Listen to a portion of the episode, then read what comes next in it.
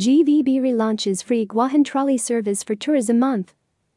The Guam Visitors Bureau, GVB, has announced that the nonprofit membership corporation will relaunch its free Guahan trolley service, GTS, for island residents and visitors in Tumon, starting May 1, 2022. In celebration of Tourism Month and the progressive reopening of our visitor markets, we are once again working with Lam Lam Tours to bring back our free trolley service. The trolleys will provide better accessibility for locals, military, and visitors, and it will also support our local business community, said Dr. Gerry Perez, GVB Vice President. The trolley service will be offered daily between GPO and Micronesia Mall, with multiple stops scheduled in Tamuning and Tumon. GTS routes and schedule. More news about Guam.